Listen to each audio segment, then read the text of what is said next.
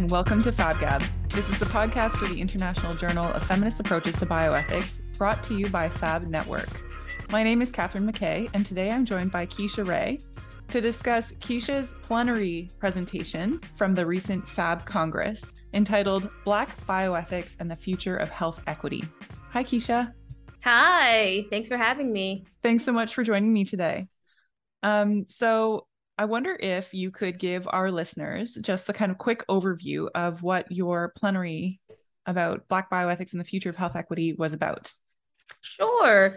So I think in general, I really wanted people to think about this question in the same ways that I've been thinking about this question and offer up some of my opinions and some of my answers, but then also um, make it recognizable that this is an ongoing sort of contemplation for me. So the question that I posed at the beginning of the presentation was what can Black Americans Health tell us about what a more equitable access to health should look like? And then also, what is uh, the role of bioethics in that? What do we have to do to answer this question and to be a part of the solution, to be a part of this question? And so I set forth there to sort of think about the status of Black Americans' health as it is now, to look at the inequities and the racial disparities that exist in health and access to health care for Black Americans, but then take a, a step back and think, okay, now what does that mean for health equity? What does that mean for how we teach, how we research, how we just conduct ourselves as bioethicists?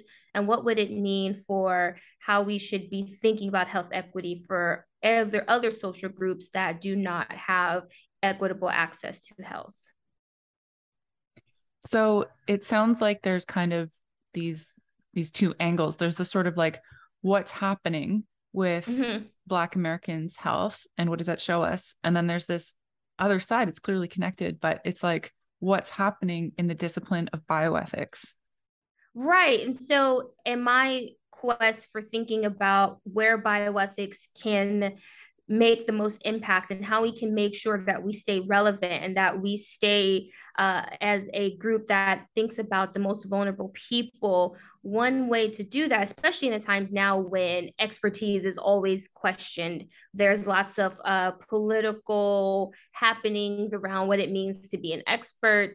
Um, I think we are even questioning that ourselves. What does it mean to be an expert? So I propose this idea of thinking about the most vulnerable populations, and particularly thinking about Black people and their health and the way that it relates to the work that we do in bioethics from a Black bioethics perspective, but this, which is really this praxis, this ethos, it's a way of thinking about how our work contributes or dismantles anti-Black racism. And so for me, this sort of two-pronged approach of thinking about what is the status of Black Americans' health, what does it mean to have an equitable access to health care and to health and then to think about bioethicists and how we can contribute and how we can be advocates for equitable health so what are some of the um, what are some of the things that are revealed in that work so far Right. And so I think lately we're seeing a lot of institutions and we're seeing a lot of bioethicists saying bioethics has to do better about Black Americans. We have to do better about them. We have to do better about including them in our work, whether that be empirical bioethics, whether that be just thinking about how our work can impact them uh, as a marginalized group. And so for me, one thing that comes out of this is that we may have to do bioethics slightly different. It doesn't mean that we have to abandon what we like about it or what we love, what drew us to bioethics, what made us pick that over some other kind of discipline, you know, in grad school or whatever. It doesn't mean that we have to sort of start all over, but it does mean that maybe we can move a little bit differently, right? I like to use that that kind of phrasing is that we might have to just move a little bit differently. It may mean inviting different kind of people to be invited speakers at our at our universities, at our institutions. It might mean thinking about the ethics section in your work a little bit differently. How does this impact marginalized groups like Black Americans? It might even mean teaching different articles or different topics in our bioethics class or in our healthcare classes. Um, it may even be uh, having us to just think about who we collaborate with in our work that may so i think that sometimes we have to move a little bit differently to get different outcomes and i think if bioethics really cares about justice and vulnerable populations and health equity we might have to make some different kinds of moves. Could i ask you a question? Um and maybe this is like a little bit of a a step back kind of question but um I think you said something in your plenary address about why you called it Black bioethics instead of African American bioethics, for example. Um, and so I wondered if you could say something about that, maybe. Right. So I call it Black bioethics. In my work, I also refer to Black people rather than African Americans. I do use African American terminology when I'm citing literature that uses that for the integrity of the research. But personally, I use Black because I think that it encap- encapsulates a, a wider population. And I think that a lot of Black people in America, in particular, because our history was taken from us, because of the slave trade, because of segregation, a lot of Black people are not tied to their history, and that's that's really a sad thing. But I think it's it's a reality for a lot of Black Americans, and so sometimes a lot of Black Americans, especially younger generations, I believe, are not as attached to their African American roots and also may not know of their African origins. They just may assume because of their skin color, they may just assume that they are. But I think that in America, Black is really a culture in and of its own. And so I think a lot of these issues are not just about uh, African Americans, but they're about Black. They are about Black culture. They are about about Black people being left out of bioethics. They're about Black people being left out of equitable health conversations. And so I think sometimes Black is a, just a little bit more comprehensive than African American. That doesn't mean that it's not sometimes appropriate to use African American. It absolutely is when you're talking um, about ancestry, talking about nationality, those kinds of things. When you're talking about culture, for me, um, I like to use Black. And it's also something personal to me. I identify as Black. Uh, I again, because of these histories, been sort of taken away from my family. I'm not exactly positive about my African ancestry. I'm assuming it's there, and uh, but I don't have the the exact you know way to pinpoint it. And so I think that, and then I think a lot of people too are very nervous about the sort of uh, you know 23andMe and those kinds of ways of, of knowing your ancestry for various reasons that a lot of bioethicists know. Um, and so I like to use Black. I think it's just all in all a little bit more comprehensive, and I think there's a lot of people who are more attached to the term Black than African American. Right, right. And I think it kind of connects to a question that um, James Wilson, who's a professor at the University of College London, um, asked in your plenary, which was kind of about. Um, I think his question was essentially sort of about the context in which Black bioethics in your work would sit. So, like, do you see it going beyond borders? Because do you see it going beyond America, for example, beyond the experience of Americans, um, Black Americans? Because you could imagine Black bioethics actually is kind of a methodology mm-hmm. um, in addition to it being connected to the particular experiences of African Americans. So, yeah, um, his question was kind of about like, how does it move beyond borders? I think. Right. And so for me, I always think about there are Black people everywhere every continent has black people. Their race relations may be slightly different but there's racism there's colorism there's discrimination. Regardless of where you are in the world there is anti-black racism. And i think we're now because we're more in this globally connected world we are starting to seeing anti-black racism a little bit more and how it works in places like Brazil or how it works in places like UK, right? And so I think that black bioethics is really just saying make sure that when you are doing bioethics work that you don't ignore this this marginalized population. That when you are doing bioethics you don't think about your work only and not at the end think about how this work may either contribute or dismantle anti-black racism. And that can be any part of the world that you're in. And i really think that it's it's not just about people specifically working on health equity and the health of Black Americans like me. You could be working on any topic in bioethics and still contribute to the marginalization of a group, regardless of where you are in the world. And Black bioethics is saying maybe we need to take a step back in our work and see if we are, um, if we're making the problem worse or if we're making it better, even in our small little corner of the world. So, like for instance, um, I also study the ethics of biomedical enhancement, right? It's not directly related about race, it's not directly related to Black Americans, but when I'm doing that work, I have to think about am I advocating for a technology that's going to make health equity worse for Black people? I have to think about am I saying, yeah, we should all be enhancing our bodies? How does this then affect? Equitable access to healthcare? How does this affect the political and social standing of, of Black people? And so that's just an example of work that doesn't directly involve African Americans or Black people, but it's something that I have to think about. And one thing that I said during the Q&A session of the plenary is just because you work on a particular population doesn't mean that you should ignore all the others and ignore all the ways that your work could be hurting another group. You could be studying disabled people, you could be studying transgender people. That doesn't mean that I can completely ignore Latinx people. It doesn't mean I can completely ignore children, right? Just because you work on one group, that doesn't give you a sort of pass to not think about how your work can harm other people. Yeah, it's kind of like in a way it highlights the importance of thinking intersectionally about absolutely. Yeah, and that's really what it's saying. It's it's saying like first let's think about adding in the voices of the people that we study. Let's make them a part of it. Let's not ignore them. But then also we are all people that are walking around with multiple identities, multiple intersecting identities. And so, even if I'm talking about Black people, I'm also talking about all of the identities that they can occupy. And that means being Black and disabled. That means being Black and transgender. That means being uh, Black and Latinx or biracial. That means being uh, Black and poor. So, even if I'm talking about one group, I'm actually talking about multiple. And I think we just need a little bit more of that in our bioethics work work to make sure that we again stay relevant when we are in an age of, of questioning expertise.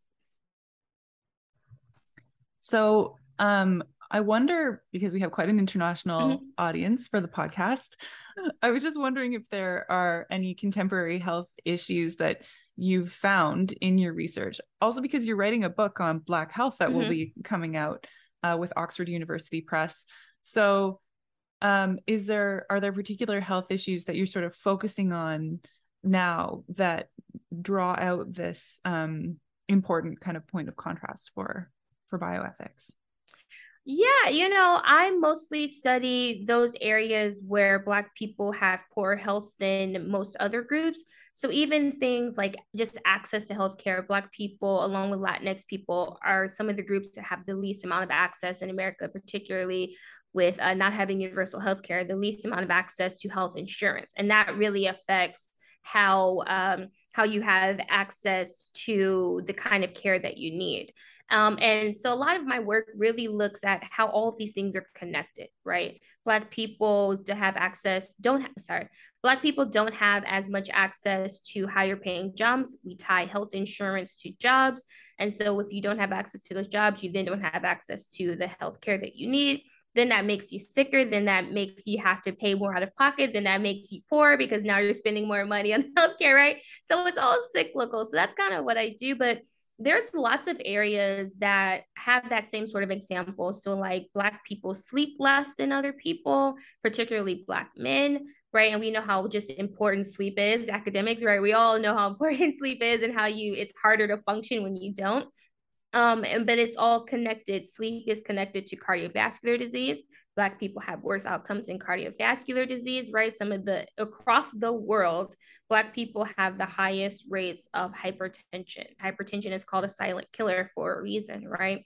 Um, and so then there's limb disparities, limb amputation disparities from diabetes there, right? Black people have their limbs amputated more than white people when it comes to complications from diabetes um, uh, having um, their breasts removed after cancer diagnosis. More Black women have that, even though they don't have as many diagnoses as white women. So these kind of disparities, you see them all over, and it's it's very um, connected to their identities and how their social and political identities sort of function in in their part of the world and it then creates these poorer health outcomes that have these sort of uh, generational effects that can affect their children, their grandchildren, their great grandchildren.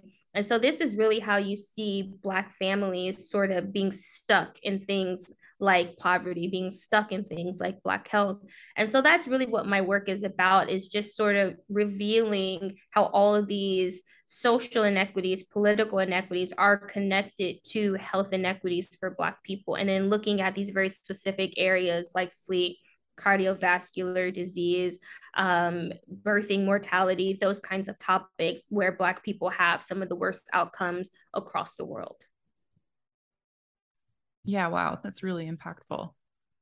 Have there been any um, any particular challenges to you in doing this research? Are you doing empirical research? Um, right.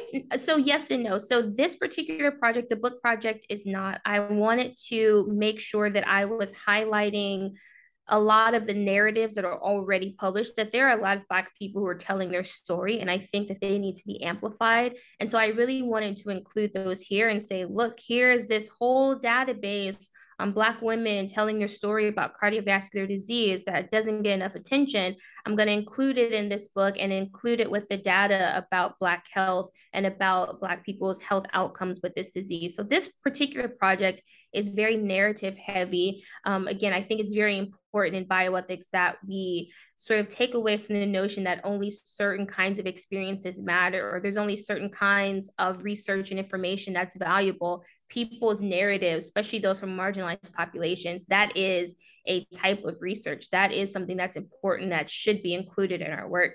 So in this particular case, um, I'm using a lot of published narratives, and I think it's been it's been a challenge to make sure that I do it justice. Right, I don't want to take someone else's story and then not do a good job with it. So that's something I'm always very conscious of. Um, and then you know sometimes people when i'm giving these sort of invited lectures and i'm talking about my work people always ask the question why should we care? Right? And for me i think that's a, it's it's a legit question. It absolutely is. But sometimes they get a little irritated you know to think about how can you be presented with all of these facts and then say why am i supposed to care? Right? Because a lot of other groups don't get that same kind of question. It's just an automatic it's a given. And so sometimes that happens. So but most of the time the reception is really good. People are into it. Uh, people want to think about it more especially work along with me in thinking about some of these answers so though i would say sometimes that's the challenge doing it justice can be a challenge um, and then a lot of this work is historical. A lot of times you have to go back at the history of Black Americans in particular, but the history of how Black people got to be in their part of the world, their experiences with colonialism, right? Their ex- uh, experiences with discrimination, and then trace it back to how we, where we are today and how we got here. And sometimes reading that history is is very tough, right? It can be violent. Um, it can have lots of actions that maybe you don't want to read about all day long. Um, it can be just heartbreaking. And so sometimes that's a personal challenge for me, especially being a part of the group that I'm studying. I have to make sure that I do a lot of self care when I'm reading this. I can't read slave journals all day long. I have to set aside a little bit of time to read it and then move on, right?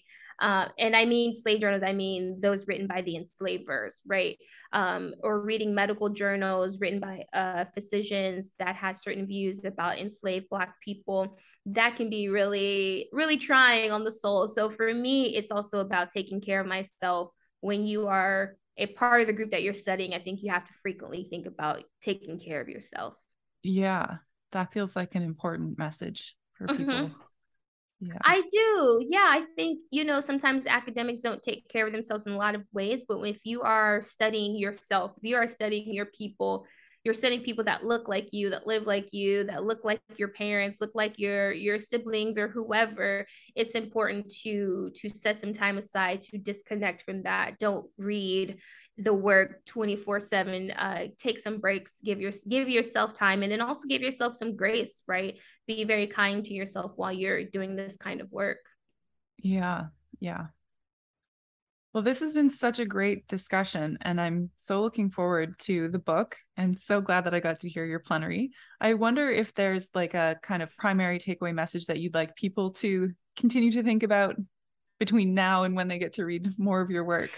Right. I would just encourage people to think about regardless of what academic discipline that they're in, to think about if their work is contributing or dismantling anti Black racism. That's really what I think it's all about. And it doesn't have to be in these grand gestures, it can be very small. It can, it doesn't always have to be um, something that requires tons of funding. It can be just the way you write, people you include in your work, people that you include uh, in your your list of co-authors, right? People you invite to lectures on your campus. So just thinking about how your work contributes or dismantles anti-Black racism, I think will do a world of good for bioethics and for whatever profession that you're a part of. Thank you so much. Thank you. I appreciate it. Yeah, it was great to have you. And thanks for listening to this episode of FabGab. You can keep your eyes peeled for Keisha Ray's book, Black Health, which will be forthcoming at some point with University of Oxford Press. FabGab is hosted and produced by me, Catherine McKay. You can find our other episodes on Spotify, Radio Public, Anchor, or wherever you get your podcasts with quality. Thanks again for listening. Bye.